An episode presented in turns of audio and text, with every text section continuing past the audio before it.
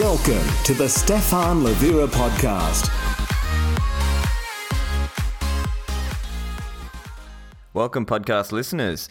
My guest today is Patri Friedman. Thanks for coming on, Patri. Thanks for having me. Patri, uh, just from researching about you, you are the M D of Zarco Investment Group, and obviously you're also well known for your involvement with the seasteading movement.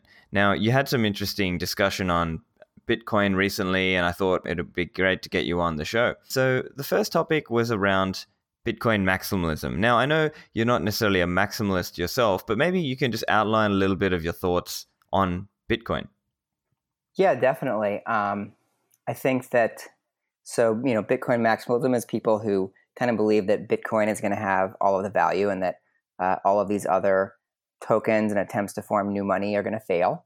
And I somewhat believe that. I think that uh, one of the problems, one of the many problems I see uh, in the crypto sector is that everybody's trying to replace Bitcoin rather than to build the next thing. And I don't think it's for good reasons. I think that we don't need very many forms of money. We probably need multiple forms of money. For example, privacy coins versus Bitcoin. Um, but we don't need a thousand forms of money. And that the the types of new crypto technologies that are going to succeed are going to be doing other use cases besides money. And I think Bitcoin does money really well.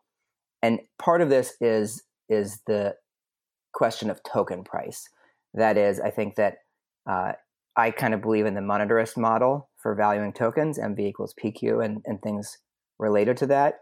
And for Bitcoin as store of value, um, if people are holding their money in something, it has low velocity and it has high token price. And so I think that, you know, I think that Bitcoin could be unseated someday. Um, you know, it has, it does have an incredibly strong community. It has great technology, um, but someone else might be able to make a better Bitcoin. But what I think is that there will be few forms of, of few cryptocurrencies that are used as money. Those cryptocurrencies will have a high price because people are holding their assets in them, and all of the other tokens will not be used for money and will have a low price because of because of the velocity problem. Right. Yeah. I th- yeah. I think obviously that there's a few points where I might slightly disagree, but I think I broadly, you know, we're broadly aligned. Now, one thing with in terms of tokens is the question on whether it's a monetary token or whether, you know, people talk about other forms of tokens, like maybe tokens representing, you know, real estate and whatever. Um, and that kind of discussion is slightly different because in that case, those tokens aren't trying to be money. Absolutely. Yeah. And that's great. It's great when they're not trying to be money. And I think I think that all the tokens are trying to be money for two big reasons. One is um, they're just copying the first thing that worked. They're copying the first use case, Bitcoin, instead of making the next use case, which is, you know, a lazy thing to do that doesn't usually work. And the second thing is that the the the model of like, how do you value capture? How do you make money? And how do you raise money in advance is so clear. Okay, we pre-sell this token that we think is going to be money and have a higher price. It's clear how we're going to make money. It's clear how the people who buy it are going to make money. Um, you know, it's just very simple. And again, it's it's it's just lazy because if you are not doing the store of value use case, which almost everybody should not be doing, you need to find some other reason why your token will be valuable or some other way to raise money besides selling a token. And that's harder, but I think it's what you actually need to do to make a good project. Mm, right. Yeah. So they've got to just put in the work. Okay. And I think that is the next angle, the next angle that I wanted to discuss. And this is something you've spoken of is this Bitcoin agorism or the working the agoric angle. So you commented recently that, you know, cryptocurrency now and the, you know, the general, you know, kind of industry, if you want to call it that, has interesting parallels with the dot-com bubble where the hype outsprinted the reality. And yet, despite all the frauds and the failures of the internet bubble, the internet really did change everything. So you comment about this idea of markets eating the world. What do you think that looks like? Yeah, all right, so there's there's a lot to unpack here. I mean, starting with the, the dot-com bubble, you know, I think that there's a lot of really obvious parallels um, where people said, wow, this technology is gonna is gonna change the world. They saw its potential uh, before it was kind of built out and able to do it. And lots of capital poured in. Lots of that capital was was malinvested. Um, you know, there was a bubble and that bubble popped. But, you know, twenty years later, the internet has changed our lives more than the hypiest hype in nineteen ninety-eight. Like it's it's it's everywhere. You know, our our mobile phones always connected. Um, it's it's it's taken over more of the world, uh, and you know, one aspect of that is Mark Andreessen's famous line, "Software will eat the world." Um, and this idea that software is so general that you can apply it to everything. There's like almost no part of life. You know, I think about like gardening. Okay, gardening is just this random thing that I picked, but I'm sure the software could tell me like which of my plants need more or less water, or with sensors analyze the nutrients that they're getting from the soil. And like, is gardening a place that like most needs software? No. But like, can you improve with software? Yeah. And and so you can improve everything. And so the, the number of businesses that were spawned and are continuing to be created is just massive as it transforms every area of our life. And I think that there's potential for, for crypto to be similar, um, but not by having a thousand new money. It's not, that's why I don't like the term cryptocurrency, um, because I don't think that these technologies are going to change our lives because we've got like, you know, a thousand different tokens. That's like having a thousand different like gift cards that only work at one store. Um, what I think is that it's about crypto as an agoric technology. And this term comes from Mark Miller and Eric Drexler's Agoric Papers, which was written, I believe, in nineteen eighty-eight. So this is some real O G stuff that I recommend uh, listeners read, where they, uh, I think it was the first place that smart contracts, for example, not by that name, but as what were called promises, were referenced. Um, And, you know, I think Eric Drexler's mostly been working on nanotechnology, and Mark Miller is uh, is very humble. And I think that this early work has not gotten as much attention as it deserves. But I mean, this is nineteen eighty-eight, and they were writing about um, essentially like distributed economic networks for bidding for computational resources and smart contracts and things like that. And the agoric angle is the idea that that crypto is a set of technologies that makes it easier for us to have markets. Uh, makes it easier for us to transact. And it, it's about drawing the line uh, between past technologies and crypto, you know, not from like earlier, not from PayPal, for example, and being like, oh yeah, it's about payments, it's about money, but drawing a line from Craigslist and eBay and Uber and Airbnb. All of these are, are systems or businesses that take a resource like hotel rooms or taxis that are currently in an opaque, illiquid, informal, disorganized market, and they, you know, in a sense, tokenize it. They bring it into a formal two-sided network, um, you know, with rules and reliability. And it turns out that that creates a ton of value if you take something and make a good market where there was not a market before.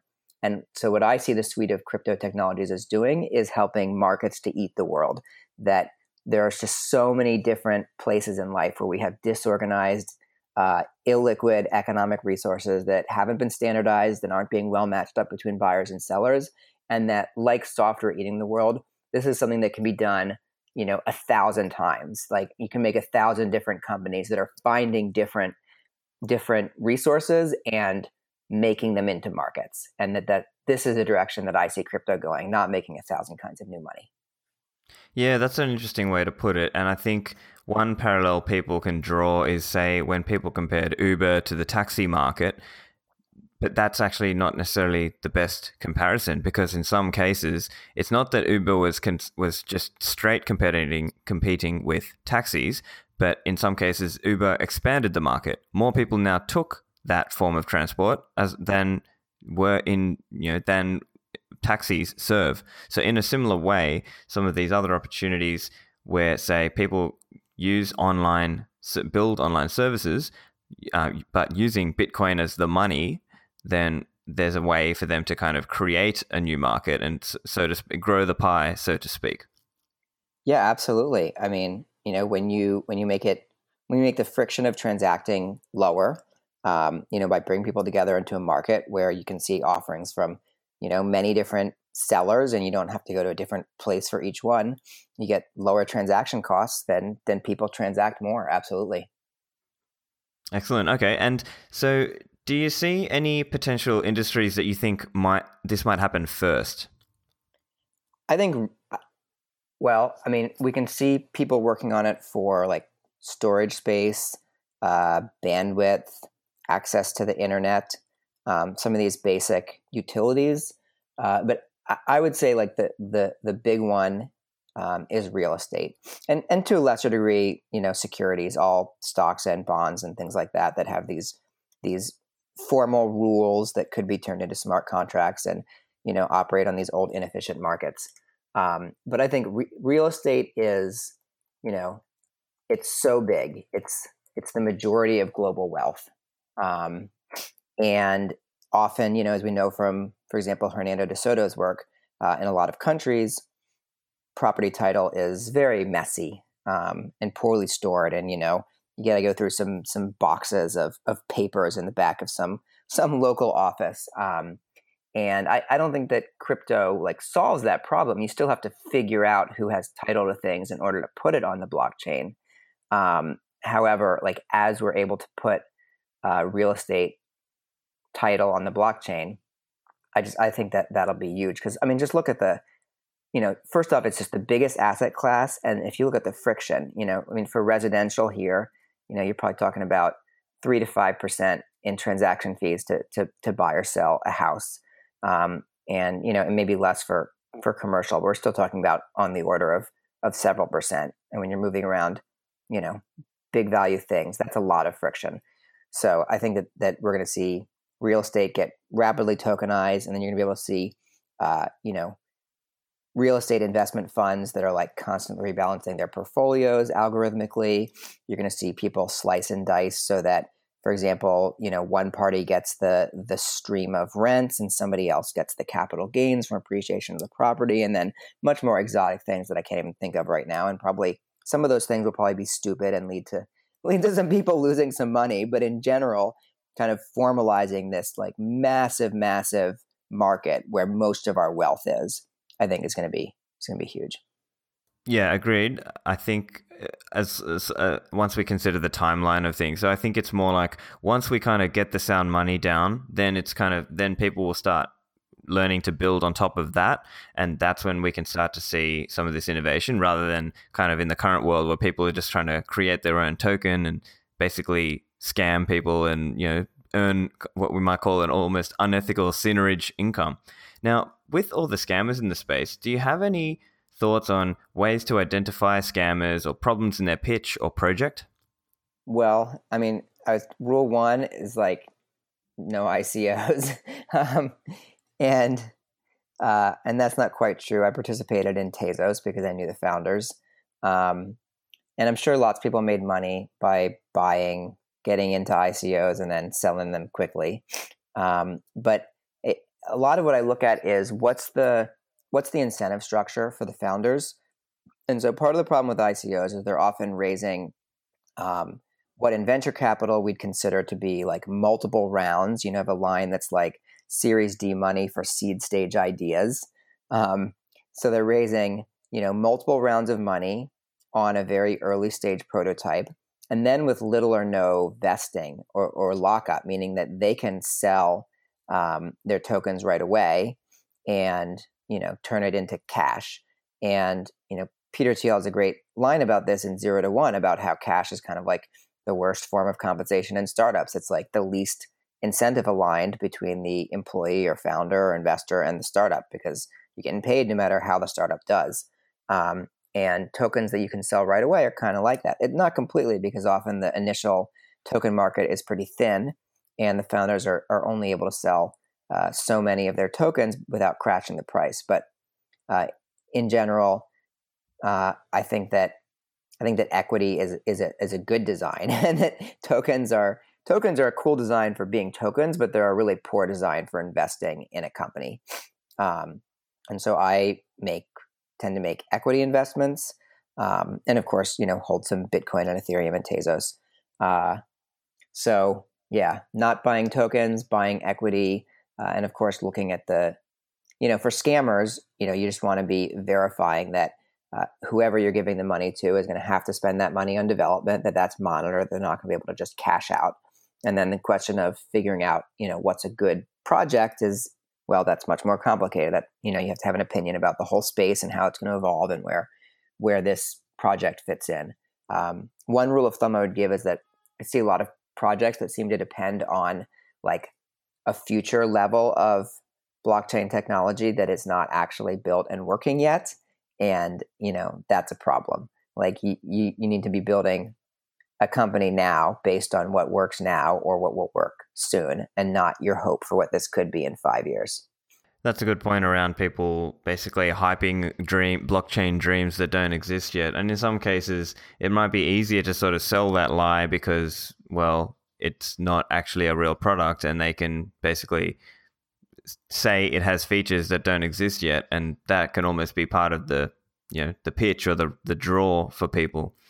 Um, now, I think the other thing that's interesting is around making the regulatory rules work with, you know, in a Bitcoin world. I'm particularly interested in this concept of jurisdictional competition as countries compete for Bitcoin talent and resources. Do you have any thoughts on whether this process will lead to lower taxes, favorable regulation? Yeah, I mean, that's a really interesting question. So, like my friend uh, Vijay Boyapati, for example, a Bitcoin maximalist and early Bitcoin holder, he thinks that it will uh, it will reduce taxes, that basically by moving to sound money outside government control takes away the government's ability to inflate the money supply. Um, and but I'm I I'm more skeptical. I think that inflation is something that a lot of us don't like because it's it's Mm, it's inelegant, it's inefficient, and it is it is theft to us.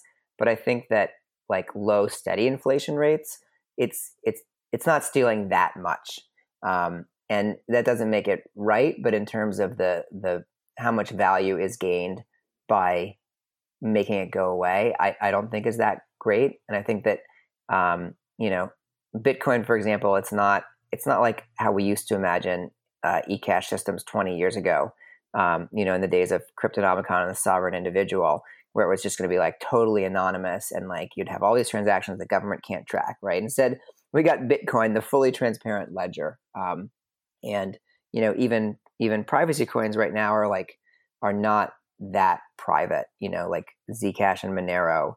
Um, like the technology needs to get not way better, but like a little bit better. We need things like uh, like the CoinJoin, where not every node sees the entire transaction set, um, to have something more like a, a, a private mixer system. Um, so, and I think that once privacy coins are really secure, then governments are going to like crack down and make it hard to use them. So I think the governments will always be able to tax like the physical nexus, and they'll just get their taxes that way.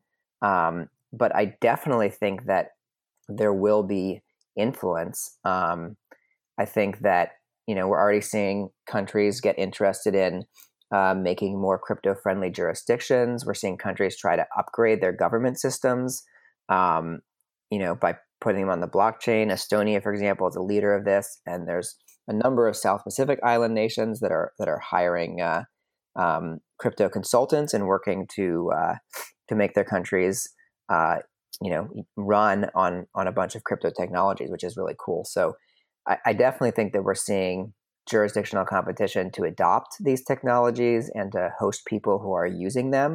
Um, and, you know, I have an article coming out in, in The Spectator uh, imminently about the intersection between, uh, between crypto and the whole startup countries seasteading movement that I helped start, um, where I, I think that like governance in crypto evolves much, much faster than on land because, you know, it's just code. The law is code.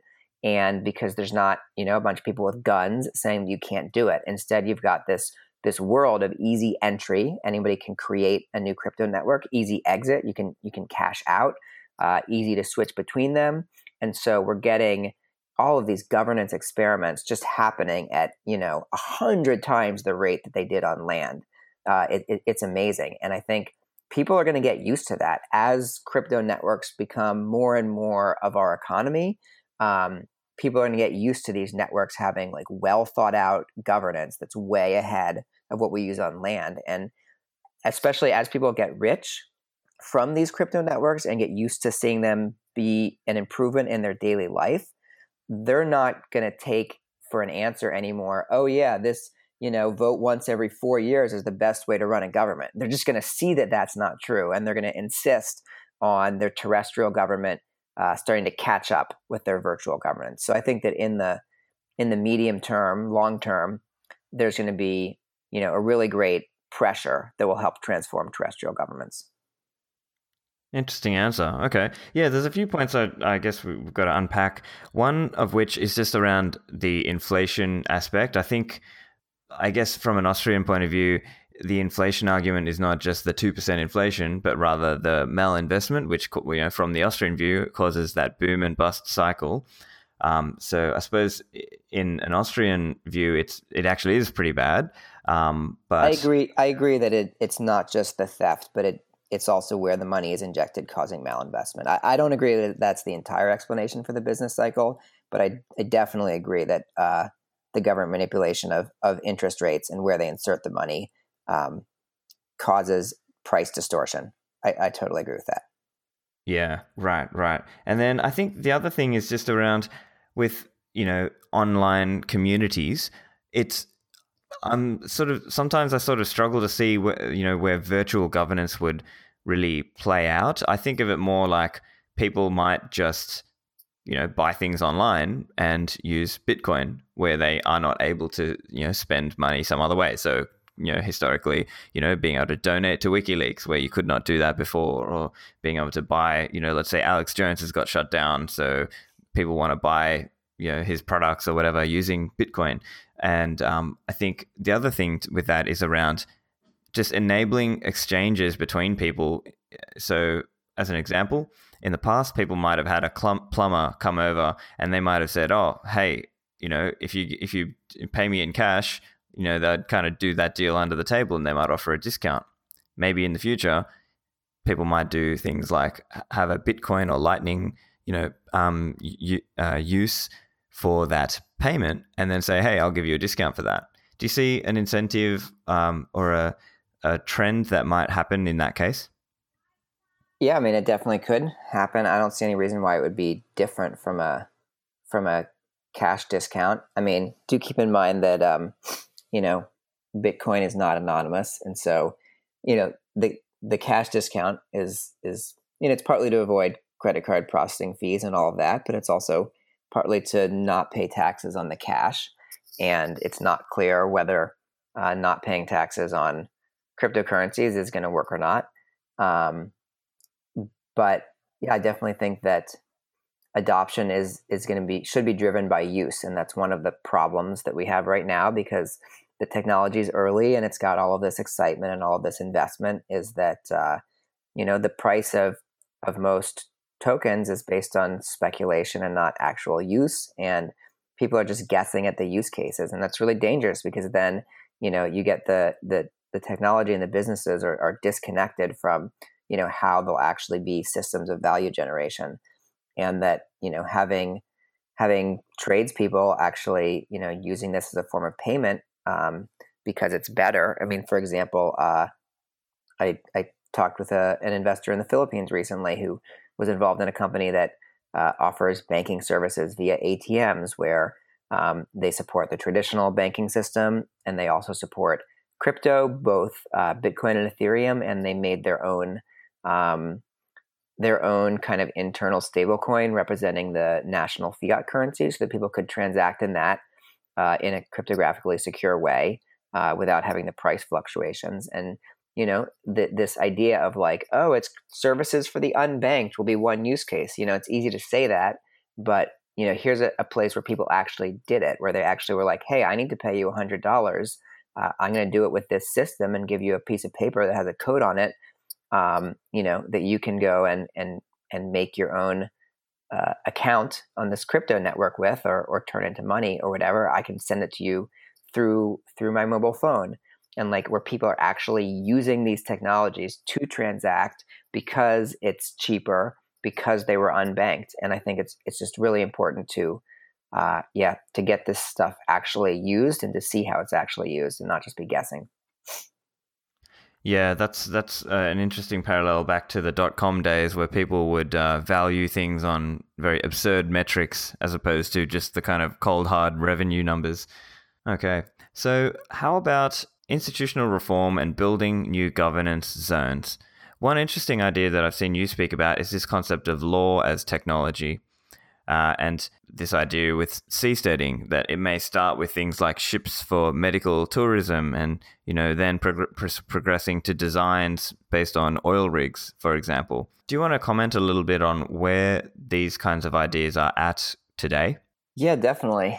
Um, and, you know, one thing I'll say about the sort of anarcho-capitalism um, component of this law as technology is uh, it, it's important here that there's sort of two strains of anarcho-capitalism. There's the the Rothbardian, where he sort of believed that there there w- was an obvious, correct, axiomatically derivable uh, system of laws, and that we would have competing courts and enforcement providers, uh, all private, who were enforcing that.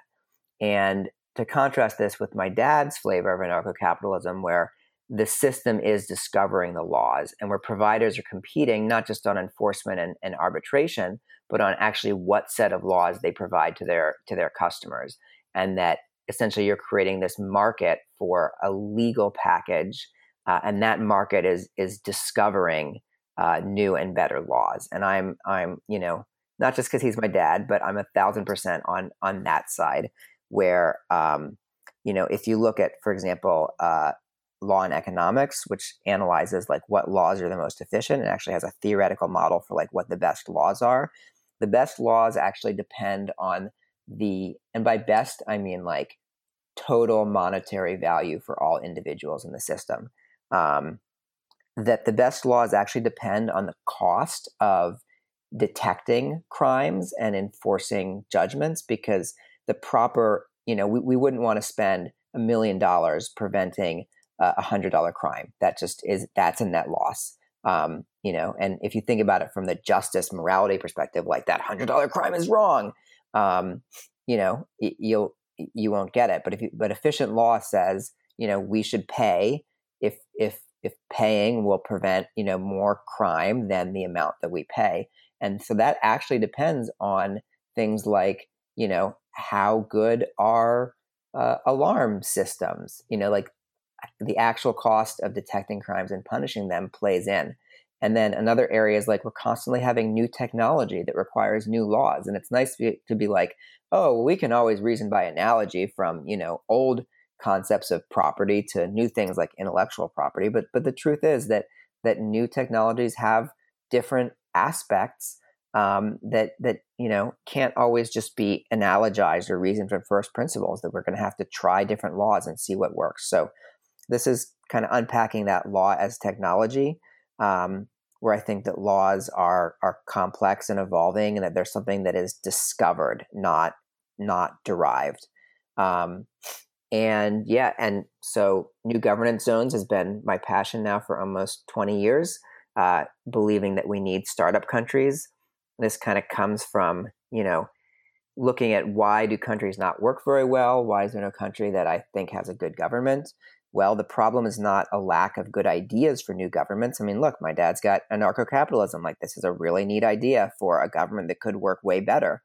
And lots of other people believe in it too. Okay, well, why don't we have it? Oh, because there's no place that you can go and make a new country. And so I started reading about micronations and about ocean cities uh, and about secession movements, and realizing that what we needed was a startup sector for government. And I started out looking at the ocean because it's kind of the next frontier, and it has some physical characteristics. The fact that you can reshuffle buildings and move move entire cities, I think, would lead to to more competition uh, and more efficient law.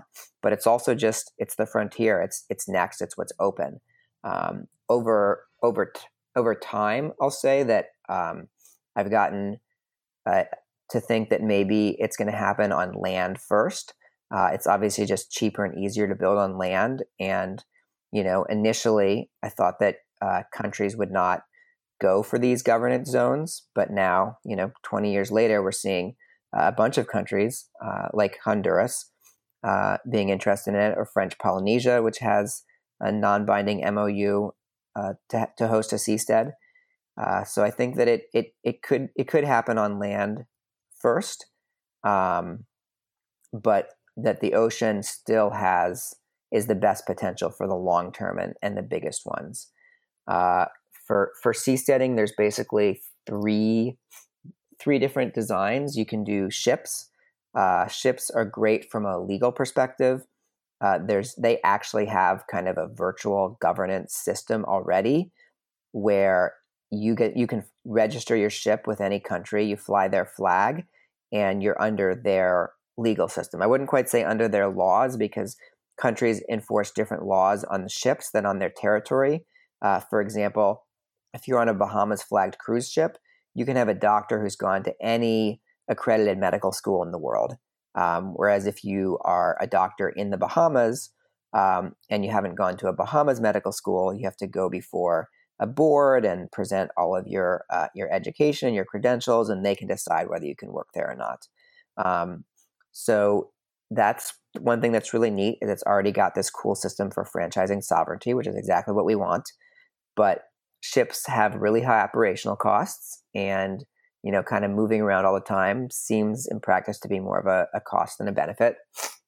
Uh, and then you, then you have designs that are similar to floating houses, and these designs work Uh, any place that you don't have waves. For example, in French Polynesia, we're looking at building inside or inside the reef or inside an atoll, and there you can do uh, these just kind of float, simple floating platforms uh, that are very easy to build on.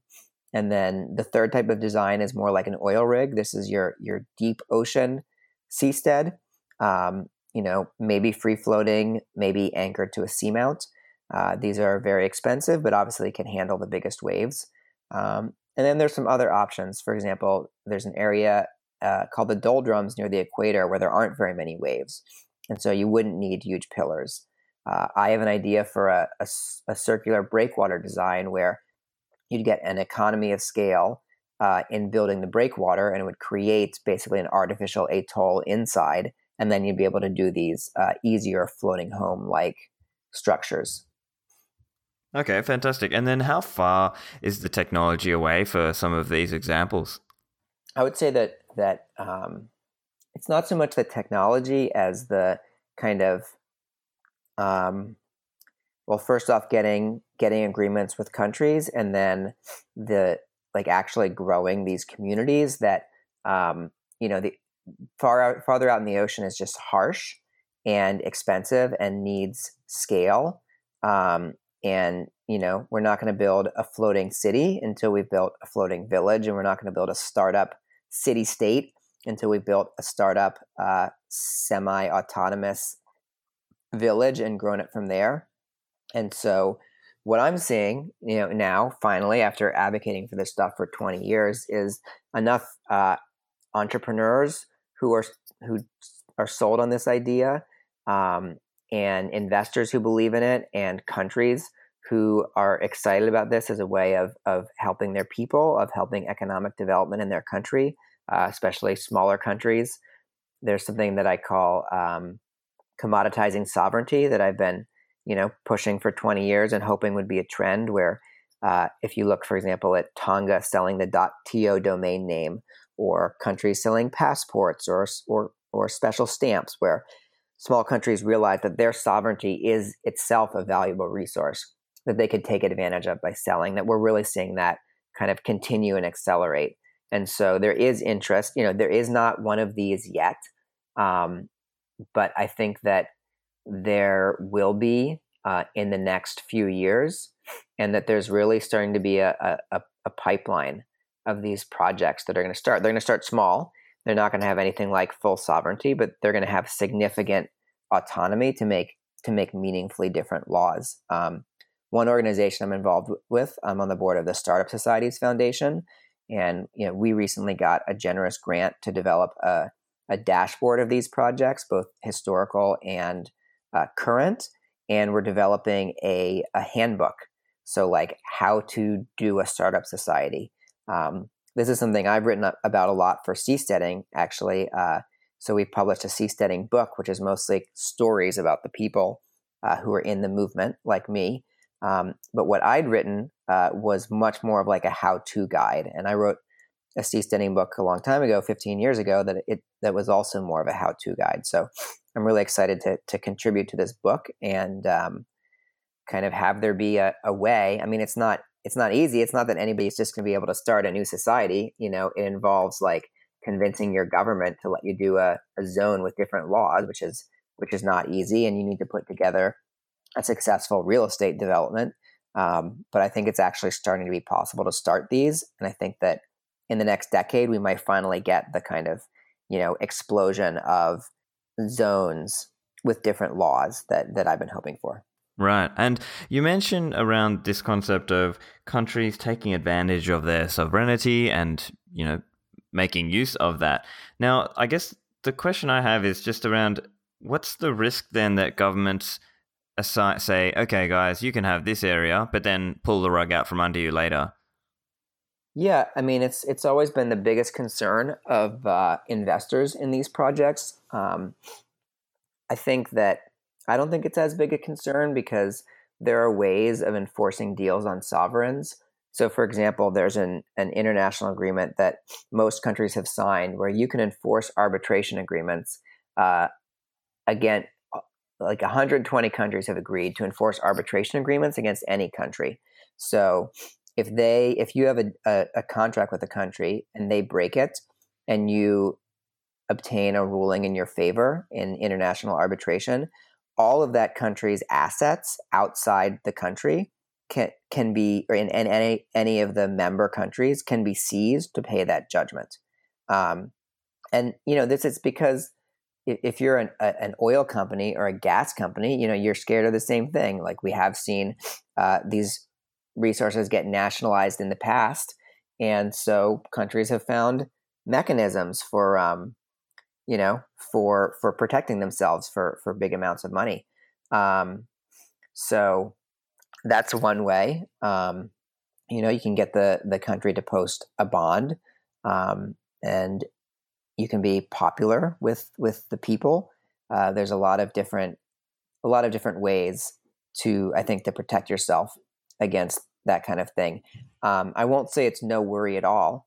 Like there are various ways that, you know, a country could shift the laws over time or do things that are in their control and not technically violating the, the, the contract because um, they don't like you. And that's, That's something to worry about, and it's definitely one of the advantages of seasteads over charter cities. You know, even though they're more expensive, your capital is more protected if you can, um, you know, pull up and move your buildings to a different jurisdiction. And and so, I do I do worry somewhat about, you know, big investments in charter cities, which are kind of trapped in place.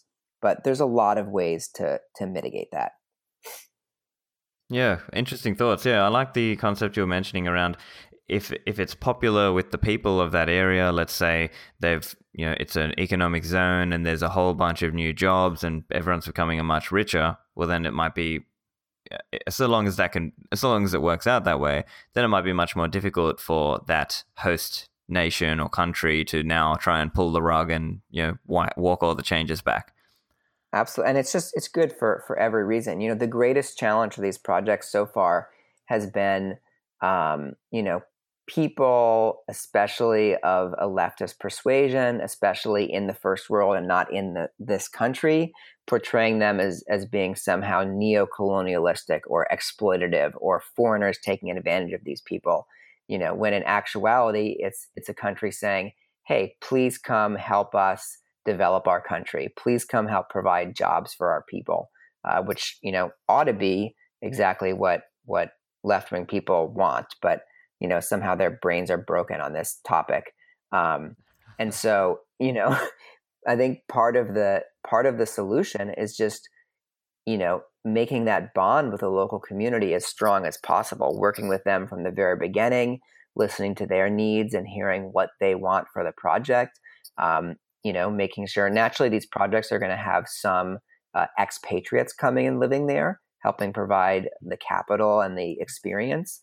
Um, but they also need to have uh, a lot of locals and be, be providing jobs for the locals and just, you know, building that, that that strong relationship, that that partnership, um, you know, that can withstand, uh, you know, this these these attacks and smears from people who who don't even live there and don't have the problem of like, you know, needing a factory job and having that be a huge improvement in their life, and don't understand that for most of the world, it is a huge improvement in their life. Okay, and I thought um, we would just sort of start to wind up and talk about some of your thoughts on, you know, back to Bitcoin.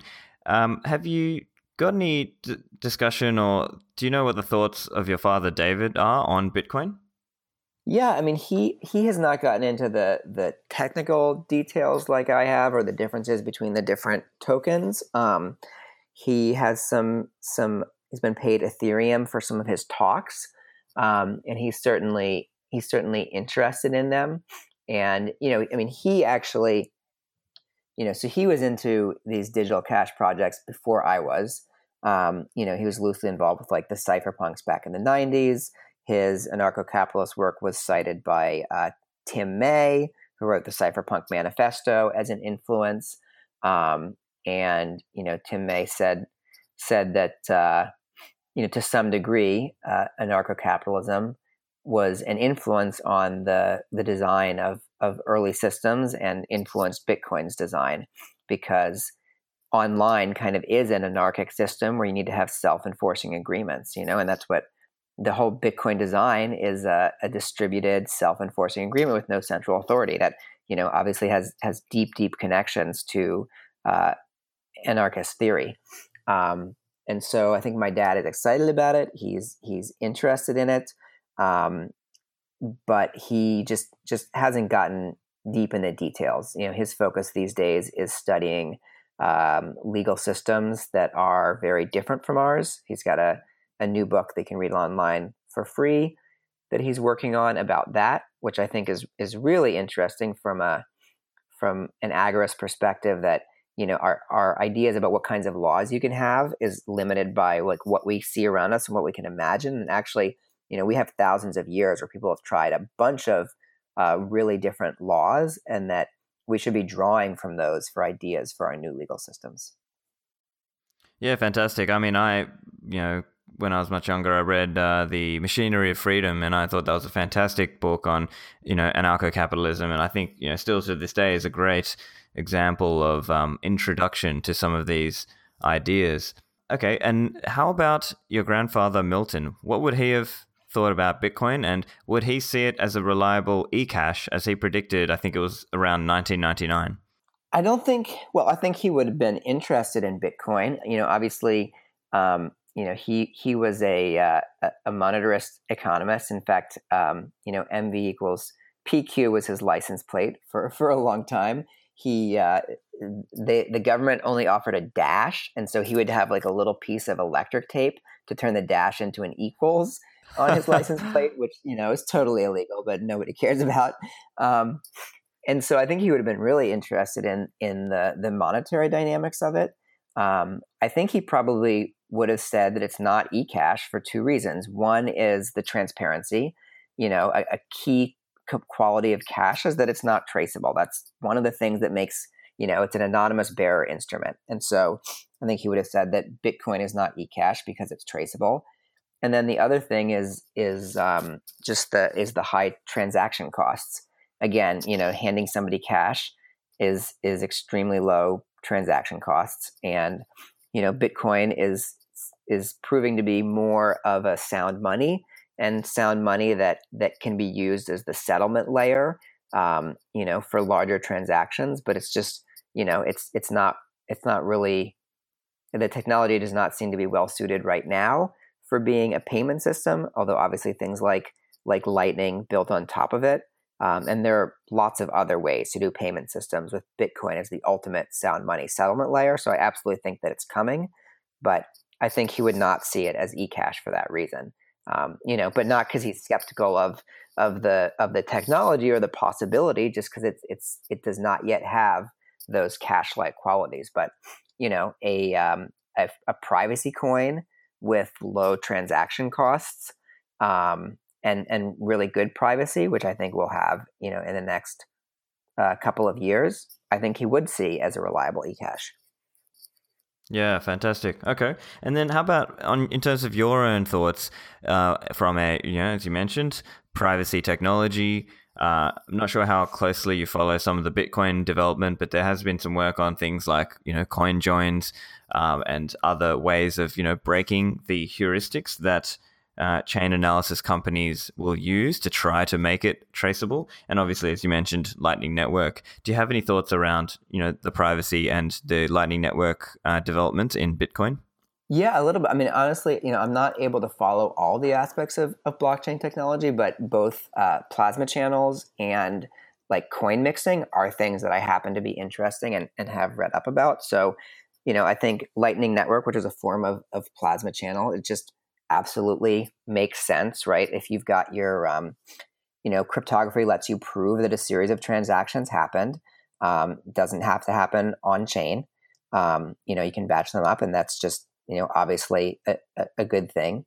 Um, and then CoinJoin, I think, I think that, you know, having, having there be a transaction with multiple inputs and multiple outputs um, is like obviously a great way to obscure, um, you know, especially if you add something like Chalmy and mixing in where, um, you know, I create my transaction and it, it involves breaking my payment up into many different pieces that then travel through many different intermediary accounts before reaching their final destination.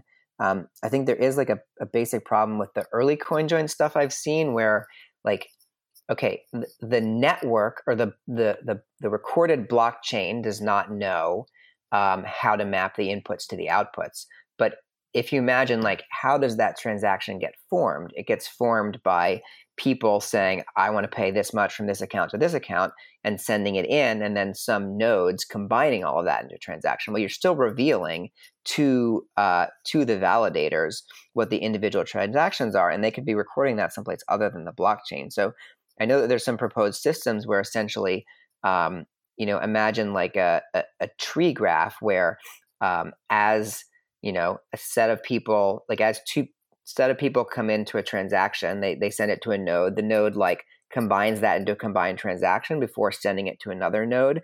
And so um, at the end, when you've created this large joined transaction, it's not that every node knows what all the possible inputs and outputs were, but you know only the node that I sent mine to knows like me and three other people what the specifics are. But you know, it, assuming that they don't pass that information on, nobody else knows. And so we're limiting Uh, who has that information about the inputs and outputs. So I think something like that, like that, maybe with with like onion routing mixing systems, if you like really need privacy, um, I think that is a great way to uh, to to create these these privacy coins. Like I think that it's not.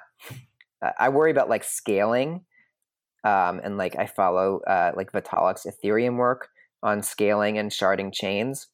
Like that seems. There seems to be a lot more theoretical difficulty there. I feel like anonymizing, like we have some pretty good ideas about what to do.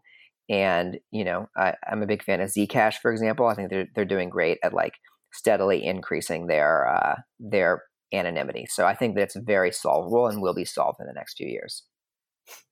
Okay, excellent.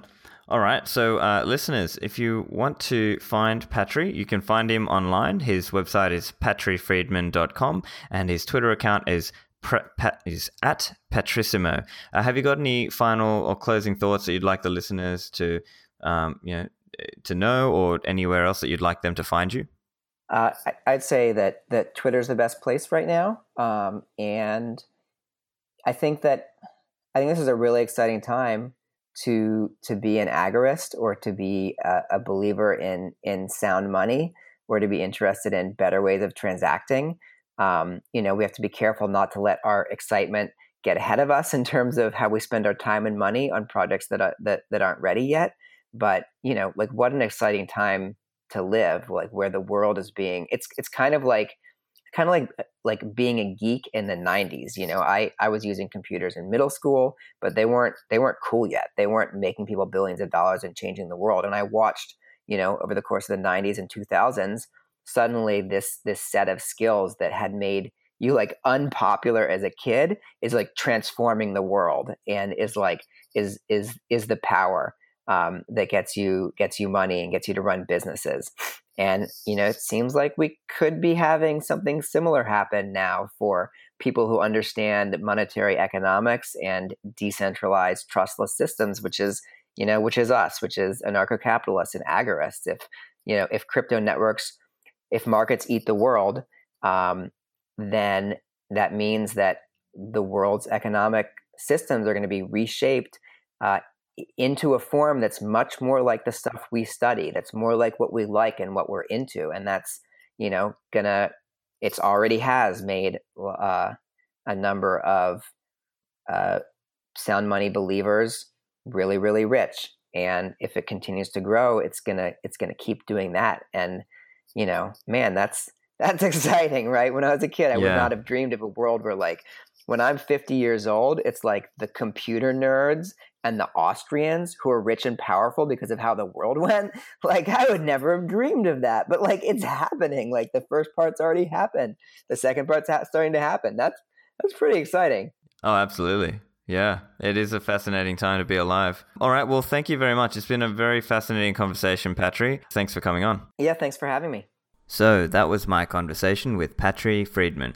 Obviously, there are some areas where, if you're a regular listener of mine, you'll know I disagreed on certain points. Obviously, I'm not as into Ethereum. I take a more sound money-centric view. Patri and I might disagree on things like the application of the velocity of money theory. But this comes to differences in our economic view from a Misesian and Rothbardian influenced view versus the Friedmanite monetarist view.